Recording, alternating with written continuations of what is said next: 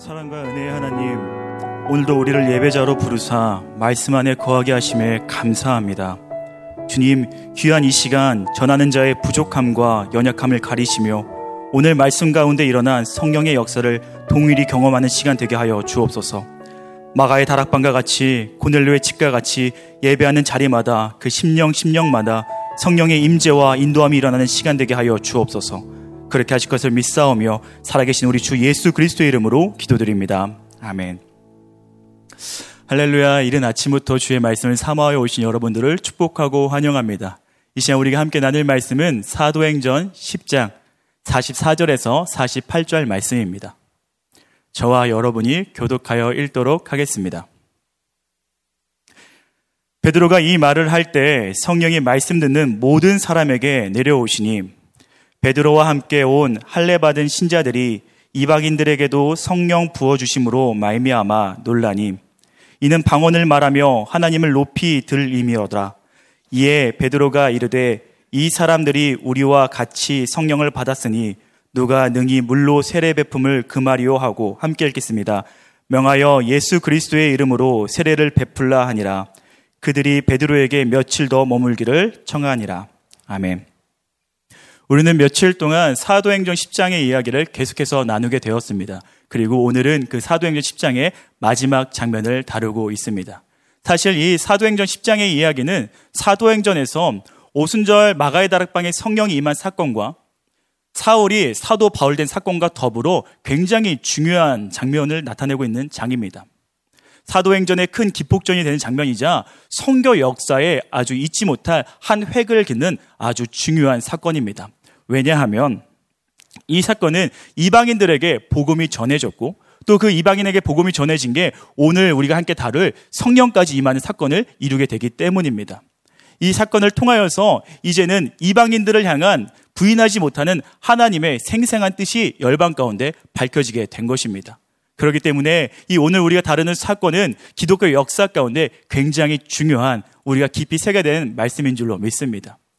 우리가 이 오늘 말씀 함께 다룰 때 하나님이 우리 인생 가운데 원하신 뜻이 또 무엇인지 발견하고 또 이 고넬료 집 가운데 임했던 성령의 임재함 또한 우리 가운데 임하기를 간절히 사모하며 우리 한절 한절 말씀을 살펴보도록 하겠습니다. 우리 먼저 44절 말씀 함께 보도록 하겠습니다. 함께 읽겠습니다. 베드로가 이 말을 할 때 성령이 말씀 듣는 모든 사람에게 내려오시니 성령님이 지금 고넬료 집 가운데 마치 마가의 다락방에 임하셨던 것 같이 임하시는 사건이 일어나고 있습니다. 성경님이 임하시면 놀라운 일이 일어납니다. 인생이 변하게 됩니다. 삶이 같이 있어지고 능력이 생기고 새 생명과 새 힘으로 빛나는 인생이 변화되게 됩니다. 오늘 여기 주인공 되는 또 베드로도 그런 일을 체험했던 사람이죠. 베드로는 성령을 체험하기 전에 사실은 거칠었고 또 겁쟁이였고 두려워하는 사람이었습니다. 많은 사람들의 눈을 피해 숨어 다니는 사람이었습니다. 그러나 그가 마가의 다락방에서 성령 세례를 받고 나니 성령을 체험하고 나니 그의 인생이 완전히 달라지게 되었죠. 그는 많은 사람들에게 찾아가 예수 그리스도의 복음을 전하기 시작했습니다. 제사장들과 허다한 무리들을 두려워하지 아니하고 오히려 담대히 전하기 시작했습니다. 그에게 능력이 나타나기 시작했고 그의 모든 일이 기적의 중심의 주역이 되기 시작했습니다. 이렇게 삶이 역동적으로 변하게 되었습니다. 성령을 받게 되면 이렇게 삶이 역동적으로 변하게 됩니다. 우리가 알 수 없는 새 힘을 받게 됩니다. 이 세상을 살아갈 때 이길 만한 넉넉한 힘이 우리 가운데 거하는 것을 체험하게 됩니다. 놀라운 일의 주역이 되고 인생의 초점이 바뀌며 빛나기 시작하게 되는 것입니다. 그 성령의 역사가 우리 가운데도 있기를 간절히 소망합니다. 그렇다면 그 성령의 역사가 오늘 말씀 가운데 어디서부터 임했는지 언제 시작됐는지를 우리가 주목하면 보면 참 좋을 것 같습니다. 44절 말씀을 보니 세례 받은 후에 안수 기도 중에 선행과 기도 구제 중에 성령이 임하신 것이 아니라 베드로가 이 말을 할 때 그러니까 말씀을 듣는 중에 성령이 그들 가운데 임했습니다. 말씀을 듣던 고넬료와 그 집 가운데 있는 이방인들 가운데 성령이 임하신 것입니다. 단임 목사의 말씀을 조금 인용하자면 그런 예전에 표현을 하셨던 것 같습니다. 성령의 임재는 쇼파에 누워서 TV 보다가 임하는 것이 아니라 누워서 스마트폰 보다 임하는 것이 아니라 말씀 가운데 머물 때 임한다 말씀하셨습니다. 맞습니다. 오늘 말씀에서도 말씀 중에 성령이 임하신 사건을 경험하게 되었습니다. 우리는 이것을 교훈 삼아 날마다 우리의 삶을 말씀 가운데 머무리도록 최선을 다해야 되는 줄로 믿습니다. 말씀이 있는 곳에 성령의 능력이 있습니다. 말씀이 있는 곳에 예수 그리스도의 새 생명과 빛나는 인생이 기다리고 있는 것입니다. 우리는 우리의 삶을 듣고 싶은 말을 따라다니는 인생 되는 것이 아니라 들어야 하는 말, 하나님의 말씀을 들으는 것에 따라다니는 삶이 되어야 되는 줄로 믿습니다. 우리가 그저 사람들의 듣고 싶은 말을 쫓아가는 인생이 되게 된다면 그 인생은 마치 발에 나는 겨와 같이 끝이 허망해질 뿐만 아니라 절망 가운데 머물게 될 것입니다. 그러나 우리가 들어야 하는 말, 하나님 말 가운데 머무른다면 그 인생은 시냇가에 심은 나무와 같이 철을 따라 열매를 맺고도 마르지 아니하는 그 푸르름이 그 충만함을 경험하는 삶이 될 줄로 믿습니다. 우리가 이 시대 가운데 세상의 소리에 너무 귀 기울이는 것이 아니라 절제하고 괜찮은 것들을 정리하며 최고 대신 하나님 말씀 가운데 우리 삶을 비추고 폭풍 속에서도 그 말씀 가운데 나와 말씀으로 새 생명과 반전과 힘을 얻는 저와 여러분 되기를 간절히 소망합니다. 그리고 우리가 여기서 한 걸음 더 나아가 함께 도전받고 싶은 것이 있으니 우리는 그저 말씀 가운데 나아가 말씀을 받는 자로 끝나는 것이 아니라 이 말씀을 선포함으로 우리가 서 있는 곳을 성령 충만한 곳으로 변화시키는 사람들이 되어야 될 줄로 믿습니다. 베드로가 이 사람들 가운데 성령을 말하고 있을 때 성령이 임했습니다. 사실은 베드로도 놀랬고 함께 있었던 크리스천들도 놀라게 된 것입니다. 우리는 우리 공간 가운데 어떤 말을 우리가 가장 많이 선포하고 있는지 되돌아볼 필요도 있는 것 같습니다. 사랑하는 성도 여러분, 삶 가운데 어떠한 말을 가장 많이 선포하고 있나요? 우리 입술 가운데 어떠한 말이 가장 많이 나오고 있나요? 혹시 우리 가정을 가장 많이 채우는 소리가 나의 한숨은 아닌가요? 절망의 소리는 아닌가요? 안 된다. 이제는 그만해야겠다. 됐다. 죽겠다. 틀렸다. 이건 도대체 언제 끝나냐? 이런 한숨과 절망과 아픔의 소리만 우리 공간을 덮고 있지는 않으신가요? 이제는 우리가 그것을 바꿔서 성령의 말을 하기를 간절히 소망합니다. 말씀을 우리가 이루길 소망합니다. 내가 죽지 않고 살아서 하나님의 영광을 선포하리로다. 내가 이 시간에 다 지난 후에 정금과 같이 나올 것이다. 하나님이 이후에 어떤 일을 이루시기 위해 나에게 이런 일을 하는지 기대함을 선포하고 말씀을 계속해서 선포하는 저와 여러분 되기를 간절히 소망합니다. 우리의 가정 가운데 우리의 입술을 통해서 말씀이 계속 선포되어져 나갈 때 우리 가정에 말씀이 정말 강같이 흐르는 가정이 될 때, 우리 자녀들에게 우리가 잔소리하고 화만 내는 것이 아니라 우리 자녀들에게 말씀으로 양육해 나갈 때, 우리 자녀들의 삶이 가장 좋은 것, 성령 충만한 삶이 될 줄로 믿습니다. 우리의 가정이, 우리의 집이 말씀 충만한 능력의 집이 될 줄로 믿습니다. 이제는 아픔과 얼룩짐이 없어지고 정말 빛이 바라는 집이 될 줄로 믿습니다. 바로 말씀을 선포할 때 그 일이 일어날 줄로 믿습니다. 사랑하는 성도 여러분, 우리는 기필코 말씀이 있는 곳에 나아가야 할 줄로 믿습니다. 그리고 그 말씀이 있는 곳에 나아가 말씀으로 우리의 온 몸이 우리의 온 영이 젖어들고 이제는 젖어졌던 그 말씀이 우리의 삶의 터전 터전마다 이루어지기를 간절히 소망합니다. 우리가 오늘 예배 가운데 나아가 예수 그리스도의 사랑이 충분히 젖어서 내가 발 디는 일터 가운데도 말씀이 흘러가고 내가 만지는 그 사람들 가운데도 자녀들의 가운데도 말씀이 흘러가는 복된 사람이 되기를 성령 충만한 사람, 성령을 흘려보내는 저와 여러분 되기를 간절히 소망합니다. 우리 계속해서 45절, 46절 말씀도 함께 읽도록 하겠습니다. 읽겠습니다. 베드로와 함께 온 할례 받은 신자들이 이방인들에게도 성령 부어 주심으로 말미암아 논란이 이는 방언을 말하며 하나님 높임을 들음이러라. 베드로와 함께 온 할례 받은 신자, 즉 유대인들이 이방인들이 성령 받는 거에 가서 굉장히 놀랬습니다. 오늘 말씀에 그냥 논란이라고만 표현되는데 이 논란이는 그냥 논란 정도가 아니라 정말 크게 깜짝 놀란 것을 나타내고 있는 것입니다. 상상할 수 없는 일이 일어났습니다. 거기에다가 오늘 46절 말씀은 이 사건이 다른 것이 아니라 마가의 다락방에서 일어난 동일한 사건임을 또 확증해주고 있습니다. 그들은 이 사건이 하나님이 일으킨 사건임을 성령님이 부어준 사건임을 부인할 수 없게 된 것이죠. 이 순간은 유대인들의 신념과 그들의 종교적 의식이 깨어지는 순간이었을 것입니다. 유대인들에게 이게 얼마나 충격적인가 잠시 엿보기 위해서 유대인들이 이방인들을 어떻게 생각했는지를 한 번 보면 더 잘 알 수가 있는데요. 유대인들은 이방인들을 그냥 지옥의 땔감 정도로만 여겼습니다. 그렇기 때문에 이방인의 해산하는 그 여인이 해산하고 있는 장면을 보고도 절대 도와주지 않습니다. 왜냐하면 곧 지옥의 불이 될 아이가 태어난 것 뿐이기 때문입니다. 그 정도로 이방인들은 그저 구원받지 못한 존재로 유대인들에게 확실하게 인식되어 있던 사람들입니다. 그저 지옥의 땔감들. 우리만 하나님께 구원받는 사람들. 우리 아브라함의 자손들만, 선민들만 하나님께 구원받는 사람들이라는 생각이 가득했던 사람들이 바로 유대인입니다. 그런데 부인할 수 없는 하나님의 점치심이, 인치심이 지금 이들의 눈앞에 벌어지고 있는 것입니다. 지금 베드로와 함께 와서 여기서 복음이 전해지는 것도 놀라운데 그 전해진 것뿐만 아니라 마치 마가의 다락방에서 경험했던 그 일들이 여기서 동일하게 일어나니까 그들은 놀랄 수밖에 없었던 겁니다. 이 시간 그들이 갖고 있던 모든 경험이 깨어졌을 것입니다. 이 시간 그들이 갖고 있던 모든 종교 의식도 깨어졌을 것입니다.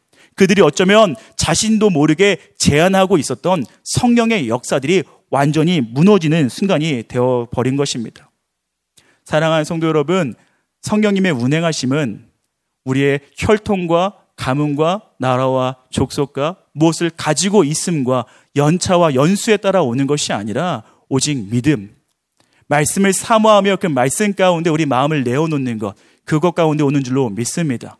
성령의 임재는 다른 것 가운데 오는 것이 아니라 하나님을 향한 우리의 믿음, 우리의 갈망 가운데 흘러나옴을 저와 우리 저와 여러분들이 깨닫고 늘 붙잡기를 간절히 소망합니다.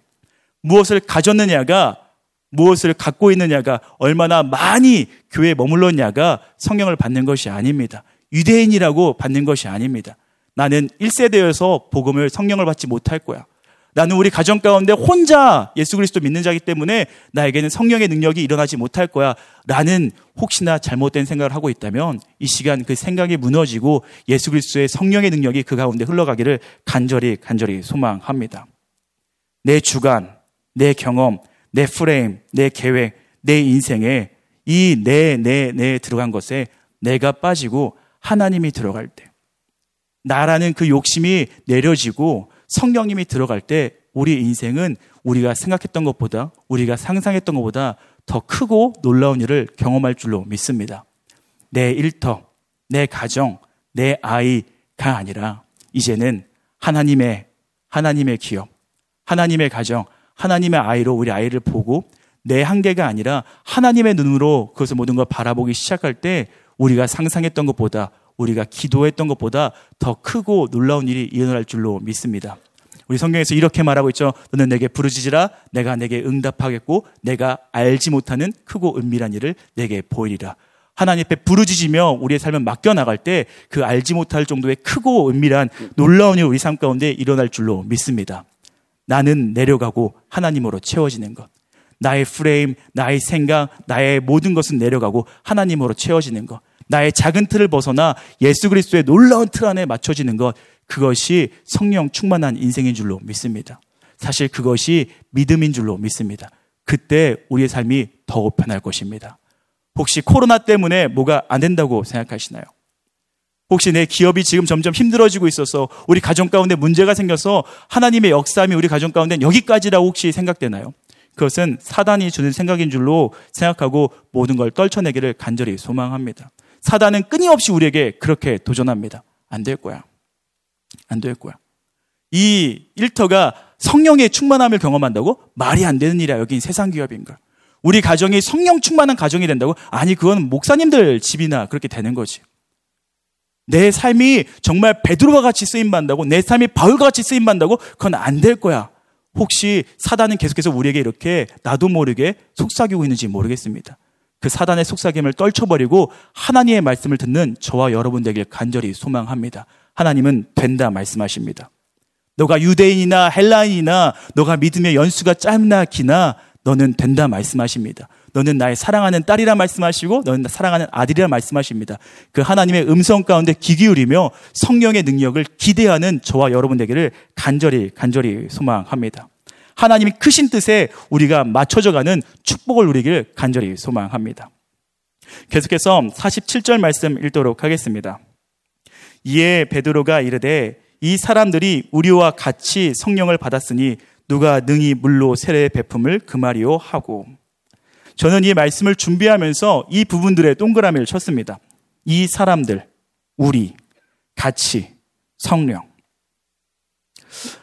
여기서 말하고 있는 이 사람들은 알다시피 이방인들입니다. 그리고 우리라고 말하는 사람들은 유대인들입니다. 이 사이, 이 두, 이 사람들과 우리 가운데 이루어질 수 없는 단어가 있으니 그것이 바로 가치입니다. 절대 하나가 될 수 없던 사람들입니다. 근데 그들이 성령 안에 하나가 됐습니다. 우리와 같이 성령 안에 하나가 됐습니다. 이것이 또 성령님의 놀라운 능력인 줄로 믿습니다. 성령님은 하나 될 수 없는 것을 하나 되게 하십니다. 바로 우리와 예수 그리스도에게 그러했듯이 말입니다. 하나님께 나아갈 수 없었던 우리를 예수 그리스도에 나아가는 그 성령의 능력이 이제는 예수님과 더불어 그것을 넘어 원수와까지도 화목해 하는 능력이 될 줄로 믿습니다. 그 축복을 저와 여러분들이 누리기를 간절히 소망합니다. 그리고 그 능력이 우리 교회 가운데 날마다 넘치길 간절히 소망합니다. 직위 고하를 넘어서 무엇을 가지고 있냐 물질의 유무를 넘어서 경험이 많고 적음을 넘어서 성경 안에 하나 되는 역사가 우리 순 가운데, 우리 사역팀 가운데, 우리 공동체와 우리 교회 가운데 가득하기를 간절히 소망합니다. 질투하지 아니하고 시기하지 아니하고 정말 영적 가족 형제 자매된 그 역사가 그 성령의 능력이 우리 교회 가운데 언제나 계속해서 이어지기를 간절히 소망합니다. 계속해서 말씀을 보니 이제 베드로는 오늘 성령 받은 이들에게 물 세례를 베풀려고 하고 있습니다. 우리가 보기에는 오순절 그 막, 오순절 그때도 성령이 임했을 때도 그 순서대로 말씀이 전해지고 사람들이 예수 그리스도를 믿고 성령이 임하고 세례를 받았던 것처럼 이때에도 어쩌면 세례를 받는 것이 당연한 것처럼 여겨질지 모르나 사실은 당연한 것이 아닙니다. 이들에게 물 세례를 준다는 것은 굉장히 어쩌면 예민하고 중요한 문제였습니다. 왜냐하면 물 세례를 준다는 것은 이 사람들이 이제는 하나님의 백성이 되었다는 것을 공식적으로 선포하는 것이 되기 때문입니다. 이 사람이 이제는 우리 교회의 멤버가 됐다는 것을 공식적으로 선포하는 것이 되기 때문입니다. 다시 한번 말하자면 이들은 이방인입니다. 함께 떡을 뗄 생각을 해본 적이 없는 사람들입니다. 함께 자리에 앉아서 예배 드리는 것을 상상조차 못 해봤던 그들입니다. 그런데 그들과 함께 예배를 드려야 한다는 것을 선포하는 것입니다. 그들도 이제 정말 하나님의 백성이라고 공식적으로 도장을 찍는 것입니다. 그게 바로 물세례를 베푸는 것입니다. 아마 베드로와 같이 왔던 두 유대인들은 굉장히 깜짝 놀랐을 겁니다. 그런데 베드로가 이렇게 말하죠. 누가 능히 물로 세례 베품을 그 말이요. 이것은 동의를 구하는 말이 아니라 그 누구도 이것을 금지할 수 없다고 베드로가 선포하는 것입니다. 왜냐하면 이것은 하나님이 이루시는 일이기 때문입니다. 하나님이 먼저 성령 세례로서 인친 자를 우리가 어떻게 인정하지 않을 수 있냐고 베드로가 호소하고 있는 것입니다. 어쩌면 그 환상 가운데 음식을 보여주면서 먹으라 말했던 그 하나님께서는 이미 이때를 위해서 준비하고 계셨는지도 모르겠습니다. 베드로는 이때 그 하나님의 말씀을 깨닫고 자신의 프레임에 갇혀서 하나님의 일을 중단하는 것이 아니라 하나님의 성령의 인도함을 받아서 계속해서 하나님의 일을 이뤄나감을 볼 수 있습니다. 우리 삶 가운데도 그러한 일들이 일어나기를 간절히 소망합니다. 하나님 여기까지입니다. 하나님 이제 그만해야 됩니다. 라고 말하는 것이 아니라 하나님 이건 내가 경험해 본 적이 없는 일입니다. 이거는 말이 안 되는 일입니다. 여태까지 이런 일은 없었습니다. 라고 제안하는 것이 아니라 성령님이 하길 원하신다면 예수 그리스도의 우리 삶을 끝까지 인도하길 원하신다면 그것에 내어 맡겨 함께 달려가는 저와 여러분 되기를 간절히 소망합니다. 그것에 삶을 던질 때 상상하지 못했던 일들이 이루어지게 됩니다. 아니 하나님이 우리 삶 가운데 뜻하시는 온 열방 가서 제사 삼아 세례를 베풀라는 그 말씀이 삶 가운데 이루어진 줄로 믿습니다. 우리 계속해서 마지막 구절 48절 말씀을 함께 읽겠습니다. 명하여 예수 그리스도의 이름을 세례로 베풀라 하니라 그들이 베드로에게 며칠 더 머물기를 청하니라. 그들이 성령으로 새로워져지니 말씀에 더 갈급함이 일어났고 베드로에게 며칠 더 머물러 달라고 말하고 있습니다. 그리고 아마 베드로는 이 시간 며칠 더 머물렀을 것입니다. 참 신기한 것은요. 지난 사도행전 9장 마지막 절을 보게 되면은 베드로가 무두장이 시몬의 집에 머무는 것으로 마무리되게 있습니다. 그리고 오늘 10장에서는 고넬료 집에 머무는 것으로 마무리됩니다. 지난 설교에서 나눴다시피 무두장이는 가죽 제품을 만드는 자로서 죽은 짐승의 그 피부를 다루기 때문에 유대인들이 가장 천하게 여겼던 사람들입니다. 굉장히 무시받았던 사람들입니다. 베드로는 거기에도 머물렀습니다. 그리고 오늘은 이방인의 집에도 함께 할 수 없는 그 집에도 베드로는 머물렀습니다. 베드로가 아무것도 몰라서 거기에 머물렀을까요? 아닐 것입니다. 베드로는 자기가 무두장의 집에 머물 때에도 이 고넬료 집에 머물 때에도 다른 유대인이 안다면 이것이 논란의 여지가 될 것도 알았을 것입니다. 어쩌면 이걸로 베드로를 책잡고 베드로를 책망하는 일이 일어났을 것도 알았을 것입니다. 그러나 그 사람들의 책망이 사람들의 수군거림이 하나님의 일을 이루는데 걸림돌은 되지 못했던 것 같습니다. 사랑하는 성도 여러분, 오늘 말씀을 보면 계속해서 제한 없으신 하나님의 일과 걸림돌이 될 만한 우리의 프레임들이 막닥뜨리는 것을 볼 수 있습니다.